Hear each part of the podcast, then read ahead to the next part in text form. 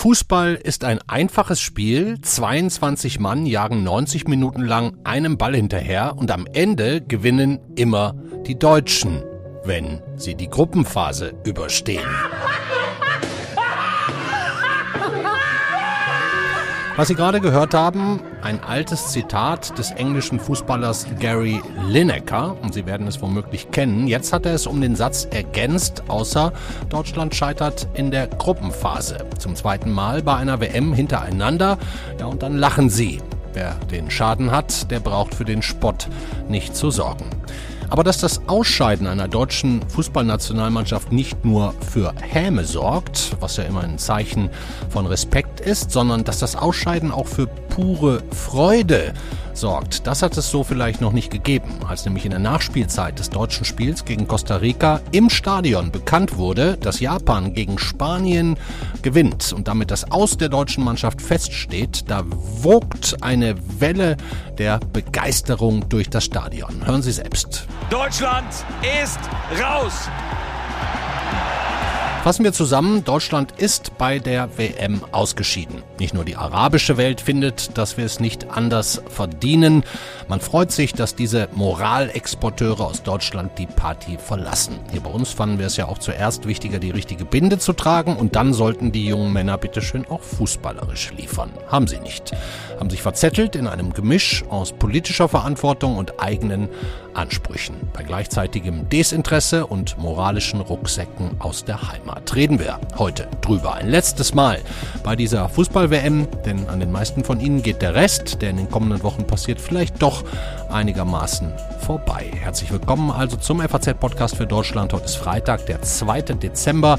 Mitgeholfen, mitgearbeitet haben David Brucklacher und Yannick Grün. Ich bin Andreas Krobock. Schön, dass Sie dabei sind.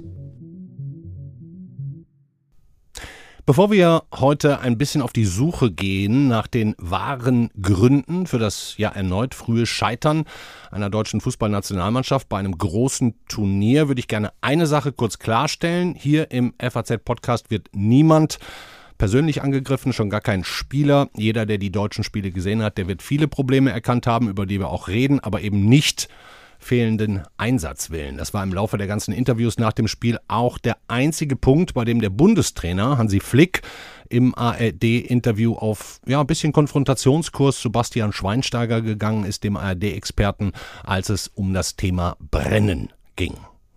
Basti hat gerade gesagt, er hat so ein bisschen das Gefühl gehabt, dass die anderen Teams mal mehr brennen als die deutsche Nationalmannschaft. Geben Sie ihm recht? Nein. Warum nicht? Weil es absoluter Quatsch ist. Ich meine, das daran festzumachen, brennen, wie, wie machst du das fest? Da fehlt mir einfach was. Und deshalb habe ich gemeint, mit Brennen, mit Dasein in den Momenten nicht, wenn du nicht gut verteidigst, wenn du das nicht schaffst, dann wirst du auch nicht weiterkommen und wirst auch nichts gewinnen. Und das meine ich. Aber äh, dass die Mannschaft nicht brennt, oh, das sehe ich nicht. Ja, sieht er nicht. Wir hier im Studio, Arno Hecker sitzt schon bei uns, nickt auch dazu. Also den Vorwurf, wir hätten es hier mit unmotivierten Millionarius zu tun, den werden wir nicht erheben. Ne? Also da gehen wir in andere Richtungen. Sollten uns eher Gedanken machen, um zum Beispiel einen Joshua Kimmich, der in einem Interview auch davon spricht, Angst jetzt zu haben vor einem langen, tiefen, schwarzen Loch. Das ist so für mich sicherlich der, der schwierigste Tag in meiner Karriere ist. Das zweite Mal so bei einer WM auszuscheiden, dazwischen noch die Euro, ähm, wo wir auch früher ausgeschieden sind ist schon ähm, bitter und ähm, viele vertane Chancen ähm, innerhalb von vier Jahren.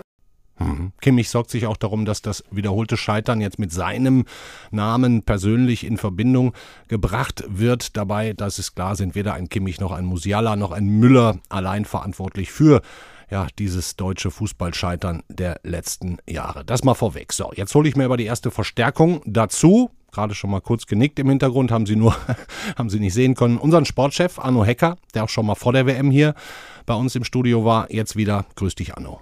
Ja, hallo. Wie geht's dir mit dem Ausscheiden?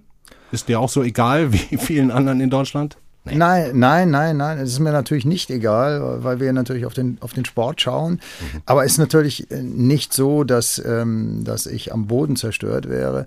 Zumal sich das Ganze ja angedeutet hat, ja nicht nur bei dem Spiel äh, in Oman, äh, sondern eben schon über die vergangenen Jahre. Mhm. Die Einschaltquoten bei dieser WM, deswegen diese etwas gemeine Frage mit dem Desinteresse, die sind jedenfalls in Deutschland so niedrig wie glaube ich nie zuvor. Ne? Gestern das Spiel haben weniger Menschen gesehen als das Frauen-EM-Finale im Sommer. Mhm. Ist ja auch schön für den Frauenfußball, muss man ja nicht nur negativ drehen. Nein, hat aber vielleicht auch was damit zu tun, dass die im Finale standen. Nicht? Ja, absolut. Ja, also die haben eine Leistung gebracht. Ähm, aber, aber in vielen anderen nicht, ja. Ländern der Welt ist das mhm. Interesse mhm. gerade und auch die Einschaltquoten ja, riesengroß. Ne? Ja.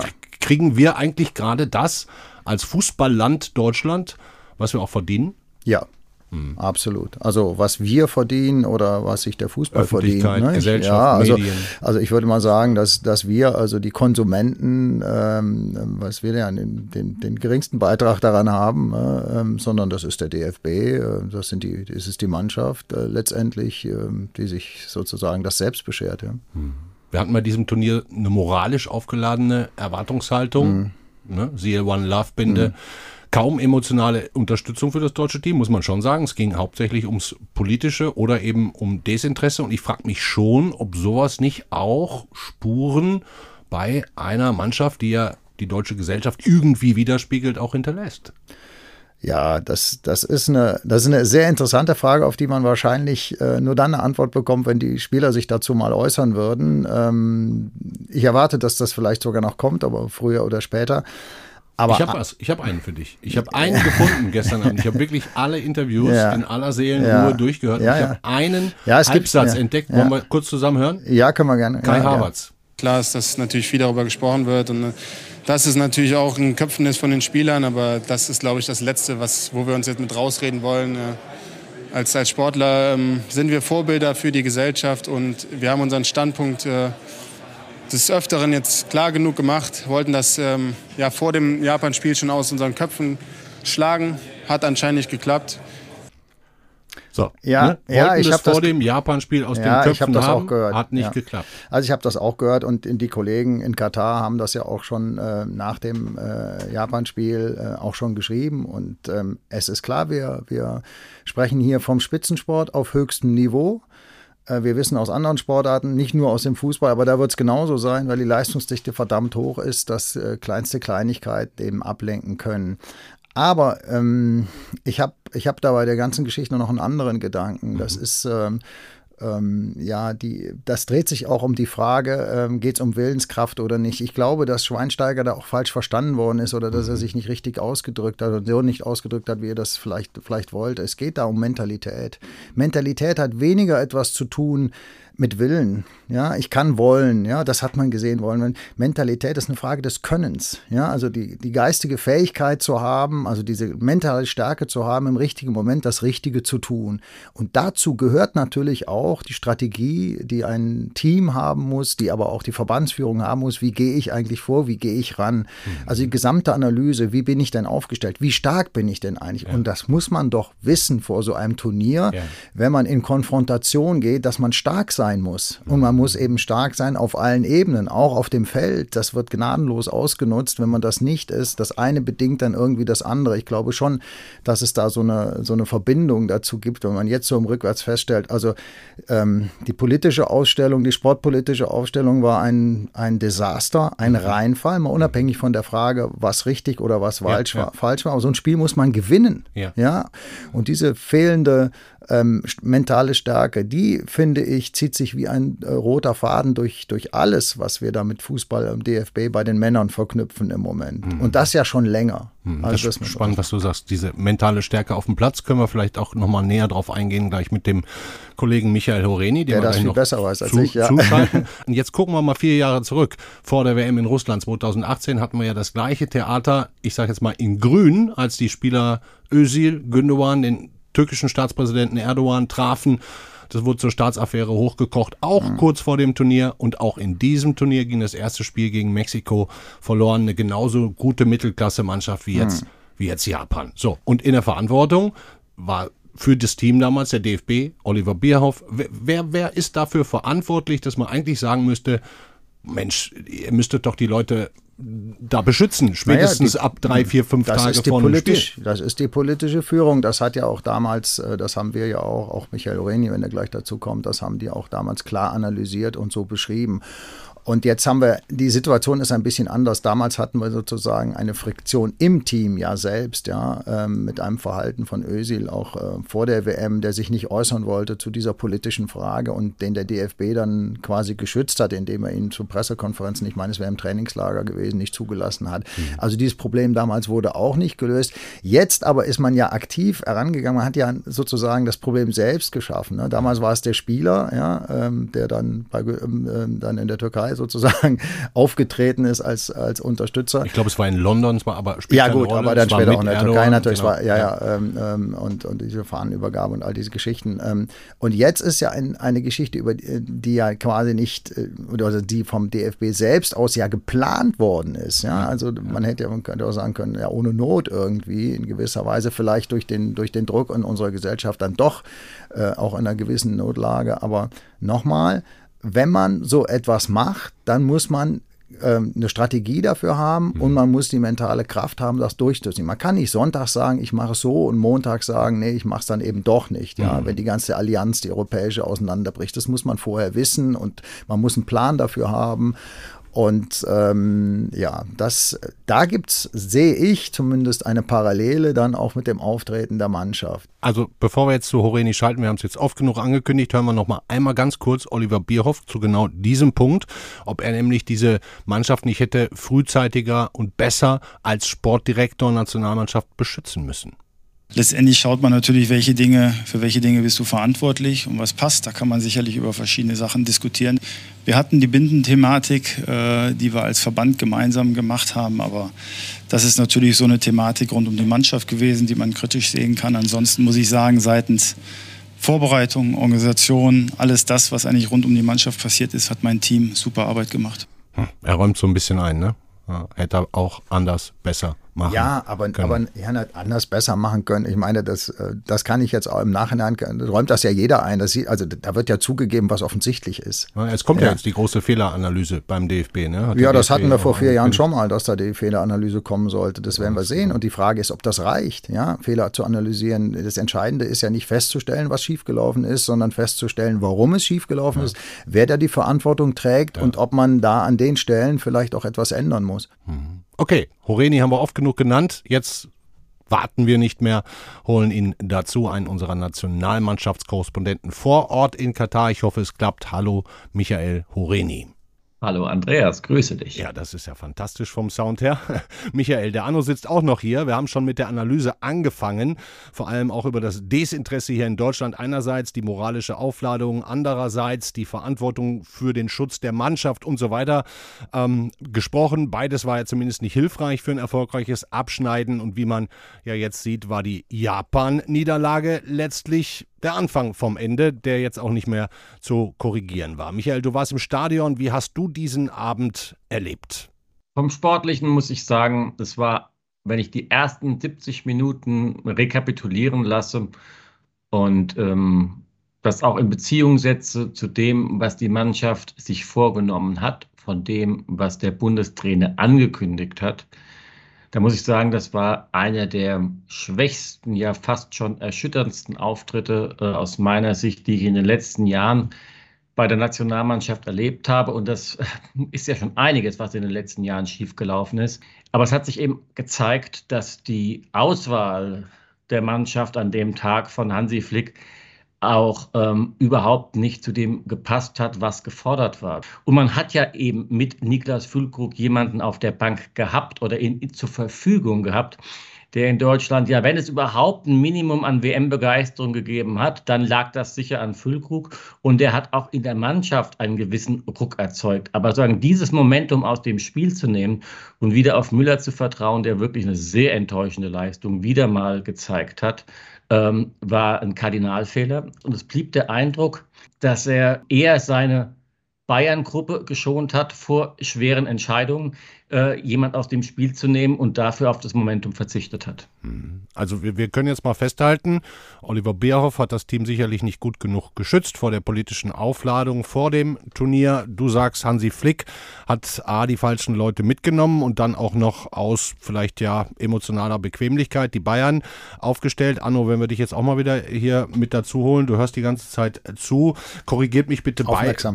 Korrigiert mich bitte beide, Anno und Michael, wenn ich falsch liege. Aber jetzt im Gegensatz zu allen erfolgreichen deutschen Fußballzeiten, egal ob 50er, 70er, 90er Jahre, WM 2014, hat Deutschland doch nun mal definitiv das Verteidigen verlernt. Die stabile Defensive. Es scheint ja auch gar niemanden mehr in der Ausbildung oder sonst wo zu interessieren. Äh, äh, wie seht ihr das? Ist, ist nicht die Defensive das eigentliche Problem, dass wir überhaupt nicht mehr in der Lage sind, stabil zu Null zu spielen? Also ich, ich kann das nur allgemein beantworten. Ähm, das ist aber auf, auf alle Mannschaftssportarten, die ich auch betrachtet habe, sei es jetzt Hockey zum Beispiel, die erfolgreichen Hockey-Nationalmannschaften, aber auch im Basketball, da ist ganz klar, ähm, dass die Basis für einen Erfolg immer die Verteidigung ist. Ja, also mit einem guten Angriff kann man ein Spiel gewinnen, mit einer Verteidigung gewinnt man Meisterschaften. Das ist ja eine Plattitüde, es kann schon sein, aber da steckt eben der Kern drin. Ich glaube aber eben, das haben meine Kollegen ja auch, Michael haben das ja auch geschrieben, es fehlt eben einfach an der Qualität ja, dieser Spieler. Die Spieler, die da in der Verteidigung sind, die haben nicht diese Qualität oder die mentale Stärke, eben dann, äh, wenn es mal brenzlig wird, eben dann auch einen Fehler sein zu lassen oder die richtigen Entscheidungen zu treffen. Ähm, Anno hat vollkommen recht. Also die, eine stabile Defensive ist immer die Grundlage für Erfolg bei der deutschen Mannschaft kommt eben erschwerend hinzu, dass auf der anderen Seite im Sturm eben einen, eine, eine Vielzahl an Chancen immer wieder ungenutzt bleiben. Und das, wenn, wenn diese beiden Komponenten zusammenkommen, ja, äh, dann ist äh, äh, großer Erfolg einfach nicht möglich. Das muss man realistischerweise so betrachten. Hm. Für mich bleibt weiterhin ein Rätsel, auch wenn das viele anders sehen, warum man trotz der erkennbaren schwachen Defensivleistungen der letzten Tage, der letzten Woche, der letzten Monate, ja der letzten Jahre, dann auf einen organisationsfähigen Innenverteidiger wie Mats Hummels, der in einer sehr guten Form gewesen ist, einfach verzichtet. Mhm. Also, dass man Mats Hummels bei der WM hier nicht gebrauchen konnte, ähm, ist für mich absolut unverständlich. Und ähm, da ist auch um, ich habe es vorhin angesprochen, das Momentum ausgeblendet worden, aus meiner Sicht von Hansi Flick. Ich weiß ehrlich gesagt nicht, mit welcher wirklichen Begründung äh, oder zumindest mit welcher Begründung, die mir einleuchtet, mit dem Hinweis, man habe jetzt irgendwie auf die Zukunft und auf die Entwicklung setzen wollen. Naja, das überzeugt mich nun überhaupt nicht bei einem Turnier, das für die Deutschen im Grunde nach zehn Tagen zu Ende war. Sogar nach vier Tagen hätte zu Ende sein können. Das ist genau auch mein Eindruck. Ähm, natürlich kann ein Trainer die Substanz der Spieler nicht unmittelbar verbessern. Schon gar nicht ein Nationaltrainer, der nicht im täglichen Zusammensein dabei ist. Aber seine Aufgabe ist das ja auch gar nicht. Seine Aufgabe ist, die Balance zu schaffen. Ja, also zu, zu, eben herauszufinden, wer mit wem am besten kooperiert, zusammenpasst, um dann das maximal Mögliche zu erreichen. Michael hat festgestellt, naja, das maximal Mögliche ist eben Achtelfinale, Viertelfinale, Schluss. Aber das, es ist ja nicht mal dazu gekommen. Und ja. das scheint nun doch sehr erkennbar da, daran zu liegen, dass eben auch dem Trainer, dem, dem Hansi Flick, das eben nicht gelungen ist obwohl ähm, er eben Alternativen gehabt hätte, die wie die Fußballexperten nun auch ähm, ziemlich plausibel begründen, ihn ziemlich nahe lagen. Ja, lass mich das noch ergänzen, Anno. Ich meine, wenn man, wir sind in der Gruppe gescheitert mit Japan und mit Costa Rica. Wenn man sich die Qualitäten jedes einzelnen Spielers aus der kostarikanischen Mannschaft beziehungsweise aus der japanischen Mannschaft ansieht, ja dann ist es so, dass wir diesen Mannschaften individuell klar überlegen sind, in Summe. Mhm, ähm, dass genau. wir es aber mhm. trotzdem als Mannschaft nicht geschafft haben, Tabellenplatz 2 zu erreichen und dann ab und zu mal so ein tolles Spiel oder so ein starkes Spiel, was ja auch nicht gewonnen worden ist, muss man ja auch nochmal in Klammern dazu sagen, gegen Spanien dann zu mhm. liefern. Das wäre sozusagen das, was im Rahmen des Möglichen äh, gewesen wäre. Aber unter diesem Niveau zu bleiben, das ist schon eine große Enttäuschung. Mhm. Und hängt natürlich dann auch mit der Trainerleistung zusammen. Es hängt mit der Leistung der Spieler zusammen. Das ist, und wir hatten es, ihr habt das ja auch schon angesprochen, diese Binde, sozusagen das zu messen, was da nun der, äh, was das für ein Faktor gewesen ist, äh, dass man den genau benennen kann während, während eines Spiels, das ist sicher nicht möglich. Aber klar ist, man muss sich vorwerfen, nicht optimal den Fokus auf die unmittelbare Vorbereitung bei der WM gelegt zu haben. Auch das ist ein Bestandteil ähm, der negativ zu Buche geschlagen ist. Und da würde ich dann eben in, in Klammern dann auch nochmal sagen, das liegt natürlich stark im Bereich von Oliver Bierhoff. Am Ende ist aber dafür, ähm, wie man sich sportpolitisch verhält, wie man dieses Thema von der Mannschaft im entscheidenden Moment weghält, sicher im Kern das Thema, das auch den DFB-Präsidenten betrifft. Das ist sozusagen in seiner Entscheidung. Er hätte immer noch sagen können, das müssen wir anders lösen. Wir müssen dieses Thema frühzeitig von der Mannschaft weghalten mhm. und da einen anderen Weg finden. Also da, das ist ein Versagen auf sehr vielen Ebenen. Der DFB-Präsident Bernd Neuendorf hat jetzt auch gerade kurz vor dem Abflug, die Mannschaft ist jetzt, während wir gerade reden, glaube ich, schon in der Luft, auf dem Weg nach Deutschland zurück. Ähm, ich würde jetzt gerne mal den, den Schritt weitergehen. Ihr habt jetzt beide sehr viel, sehr klar benannt. Ähm, die, die Frage, die sich mir stellt, ist, was kann man denn jetzt überhaupt wie schnell ändern. Ne? Der DFB fordert eine Analyse, die wird jetzt vorgenommen, da werden wir jetzt wahrscheinlich ein paar Tage und Wochen nichts hören und dann kommen die und erzählen uns was. Ich meine, die, die Tatsache ist, die nächste Europameisterschaft ist im eigenen Land. Die findet in gerade mal anderthalb Jahren statt, nämlich im Sommer 2024. Dauert gar nicht mehr so lange. Ne? Ähm, Flick hat schon gesagt, er will weitermachen. Ähm, würdet ihr denn jetzt eher für gravierende Änderungen an dieser Stelle schon sprechen und würdet sagen, komm, Jetzt muss der Laden neu geordnet werden oder geht ihr davon aus, dass das sowieso mit der exakt gleichen Besetzung im gleichen Stil bis Sommer 2024 so weitergeht? Also ich denke, ähm, Andreas, ich will mal an eine Situation im Jahr 2004 erinnern. Da ist die deutsche Mannschaft bei der EM in Portugal auch in der Vorrunde ausgeschieden. Der Teamchef damals war Rudi Völler, der zwei Jahre vorher, es gibt nur einen Rudi Völler, die Mannschaft noch ins WM-Finale geführt hat in Japan. Über die Korea. Defensive im Übrigen damals. Und ja, und der dann aber gesagt hat und der ein ganz anderes Standing im deutschen Fußball hatte, ohne Hansi Flick zu nahe treten zu wollen, als es Hansi Flick hat. Er hat trotzdem gesagt, zwei Jahre vor der WM im eigenen Land äh, ist es mir in dieser, nach dieser, in dieser Konstellation, nach diesem Ausscheiden, sehe ich mich nicht dazu in der Lage, dass ich die Begeisterung, die notwendig ist für das Turnier zu Hause, ähm, rüberzubringen. Weder in der Mannschaft noch gegenüber den Fans. Und er ist freiwillig zurückgetreten. Das ist eine Frage, die sich, äh, die jetzt auch wieder auf dem Tisch liegt. Das ist eine Frage, die sich der DFB und die sich auch Hansi Flick stellen muss, ob sie glauben, dass unter diesen Umständen eine WM, eine EM im eigenen Land die ein wirklich bedeutendes Ereignis für den deutschen Fußball ist, ob man die unter diesen Umständen so angehen kann. Ich würde sagen, der DFB ist gut beraten, ähm, Veränderungen vorzunehmen.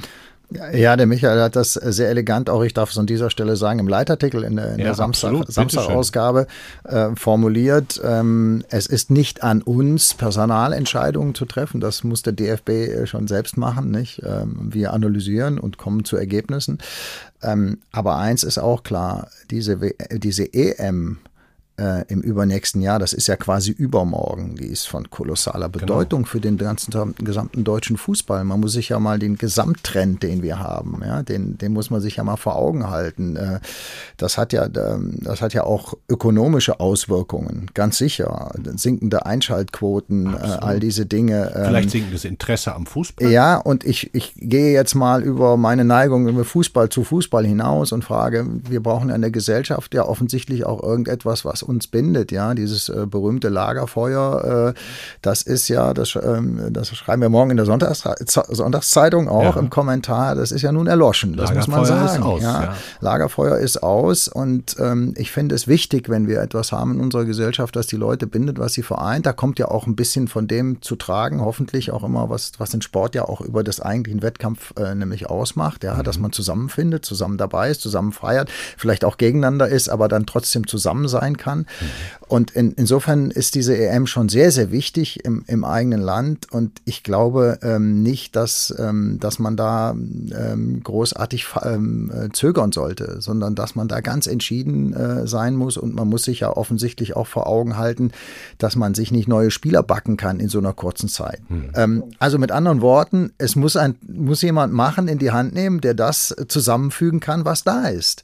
Und, und Flick hat das nicht geschafft. Ich höre schon deutlich bei euch raus. Ich möchte jetzt langsam, wir quatschen schon ziemlich lange.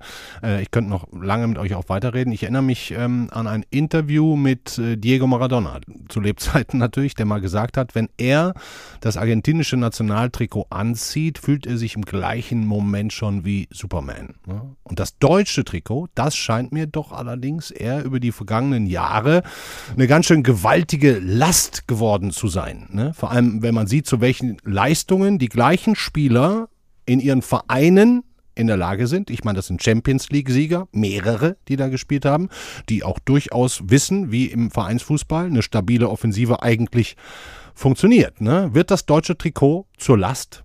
Ich denke, das hast du sehr richtig beobachtet, Andreas. Ähm, da will ich auch nochmal einen Schritt zurückgehen. Wenn wir mal schauen, von 2006 mindestens mal bis 2014 ähm, war es eher so, dass die Bundesligaspieler in der Nationalmannschaft besser gespielt haben, bessere Leistungen gebracht haben, dass die Mannschaft international besser abgeschnitten hat.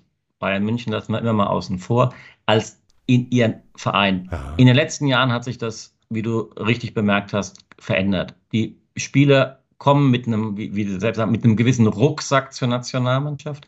Die Stimmung ist eher negativ. Die, die, äh, es wird kritisch darauf geschaut. Es gab keine Befreiung seit 2018 äh, aus diesem Niedergang bisher gegeben. Und die Spieler spüren das und äh, die formulieren das auch und äh, ärgern sich auch über die Kritik. Und ähm, das hat seine Wirkung. Und deswegen denke ich, dieser Neuanfang, der unter Hansi Flick scheinbar begonnen hat, ist aus meiner Sicht eben immer noch ein Stück weit halbherzig gewesen. Und es wäre notwendig, aus meiner Sicht ähm, ein neues Kapitel aufzuschlagen. Und dafür denke ich, ist die Europameisterschaft im eigenen Land eigentlich ähm, ein, ein, wichtiger und notwendiger Zeitpunkt. Ja, ich, ich, möchte noch eins hinzufügen. Ähm, äh, starke Mannschaften haben eine Identität die ich bei der, bei der Deutschen äh, vermisse. Ich sehe das in anderen Sportarten. Ähm, also zum Beispiel, äh, ja, die Spanier hatten es ja natürlich im Fußball auch lange. Ob es noch so ist, hm, werden wir, werden wir jetzt sehen, mhm. vielleicht schon, ja. Mhm. Ähm, aber es hatten sie im Fußball ja eine, eine ganze Zeit dann. Im Basketball ist das unfassbar, was die für eine Identität haben. Wenn man dann das Trikot überstreift, ist auch klar, egal wer da jetzt spielt, man muss so spielen, wie dieses Identität das hergegeben hat, ja. Und ähm, daraus wächst Respekt. Respekt des Spielers, der selbst dahin kommt, oh, ich muss jetzt, aber Respekt auch des Gegners. Die Gegner wissen, oh, oh je, ja, da kommen die jetzt. Und das war ja lange Zeit so, da kommen die Deutschen. Das ist doch vorbei. Ja, da hat man doch keinen, nicht mehr diesen Rest, natürlich Respekt so grundsätzlich, aber nicht mehr den, keine oh je, Angst. was passiert uns jetzt, ja, was keine passiert Angst. uns jetzt, ja, keine, ja, oder Sorge, ja, also die, die ja die Mannschaften einschnürt. Das ist Teil dieses, des Spiels im Sport auch eben, wenn große Sportler kommen und ne, die haben ihre Erfahrung und die haben ihren Erfolg gehabt, das tragen die vor sich her, das wirkt immer auf die anderen. Ja, das ist verspielt. Das ist auch ein, ein Aspekt, der ähm, mit dem, dem, Thema Trikot zusammenhängt. Was vollkommen richtig war, das hast du auch bei jedem dieser Spiele gesehen. Es gibt keine Mannschaft, die noch Angst vor Deutschland hat, weil sie weiß, wie anfällig diese Mannschaft ist. Und das wissen wir, das sehen sie seit Wochen, also seit Monaten, das sehen sie seit Jahren. Und ähm, da das haben wir zu spüren bekommen und das, ähm, und das muss sich dringend ändern. Braucht also einen Paradigmenwechsel, zumindest irgendwie einen Neuanfang. Okay, ihr beiden, wir quatschen schon so lange. Ähm, was nehmen wir jetzt mit? Fernseher aus, Fußball aus, die Welt feiert eine große Party. Michael, du bist vor Ort, du kriegst das ja auch mit, was da teilweise für eine wirklich tolle Stimmung in den Stadien ist. Die Party geht weiter. Wir wollten ohnehin nicht so gerne zu dieser Party hin und jetzt dürfen wir auch nach Hause fahren. Ja, ich war am Tag vor dem deutschen Spiel bei dem Spiel Argentinien gegen Polen. Ähm, das war jetzt nur 50 Kilometer voneinander entfernt, aber man hatte das Gefühl, ähm, dort findet eine Veranstaltung auf einem anderen Planeten statt. also Begeisterung bei den Fans, unglaublich. Also ich glaube, da waren 50.000 Argentinier in Trikots im Stadion. Ein Singen, ein Feiern, ein Fußball, der begeistert hat. Und ähm, 24 Stunden später ähm, in Alcor die deutsche Mannschaft ähm, eine Geisterstimmung in diesem Stadion, ein geisterhaftes Spiel mitunter. Und was man sicher sagen kann, ist, ähm, bei dieser Weltmeisterschaft werden die Deutschen nicht vermisst. ja, ähm, da möchte ich doch noch mal auf, auf eine Kolumne bei uns Hinweisen, die morgen erscheinen von Christian Eichler, Entdeckungen ja. Eichlers, ähm, der sich zur Aufgabe gemacht hat, mal hinzugucken, wo denn eigentlich was Schönes ist. Ja. Und dass es gibt was Schönes im Ausscheiden der deutschen Mannschaft. Die deutsche Mannschaft hat dem Weltfußball einen Rekord beschert. Ab morgen, also ab der K.O.-Runde, sind zum ersten Mal sechs Kontinente, also Mannschaften aus sechs Kontinenten beteiligt. Das wäre nicht der Fall gewesen, wenn Deutschland sich vor Japan qualifiziert hätte. Immerhin das. Ich habe eh das Gefühl, die arabische Welt feiert. Aber gut, dafür dürfen wir jetzt auch nach Hause fahren. Ich danke euch beiden. Michael, du bleibst noch ein bisschen da. Ähm, wir können noch viel von dir so. lesen, bin ich von überzeugt. Vielen Dank, dass du uns äh, so lange jetzt hier zur Verfügung standst. Ich weiß, du musst jetzt schnell noch weiterschreiben für den Anno. So Anno, sieht's aus. Anno Hacker, auch dir Dankeschön. Äh, gerne für, dafür, für das Gespräch. wenn ich was beitragen konnte. Ja. Sehr Danke. gerne. Michael, ja. Grüße alle, ja. Tschüss. Auf bald. Ciao. Ciao.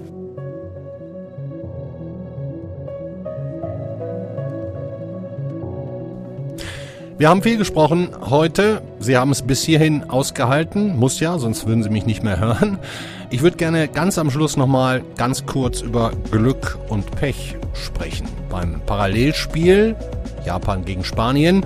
Da war der Ball beim japanischen 2 zu 1 ungefähr ein, zwei Millimeter nicht im Aus. Und Deutschland hat so oft den Pfosten getroffen, wie vielleicht noch keine Mannschaft jemals zuvor in einem WM-Spiel. Statistiker werden das sicherlich noch nachliefern. Und wenn der Spanier Dani Olmo in der allerletzten Minute den Ausgleich schießt gegen Japan, die Chance war ja da, dann kommt auch Deutschland weiter. Und wir reden hier heute ganz anders. Liegt schon oft sehr nah beieinander. Was nehmen wir jetzt mit?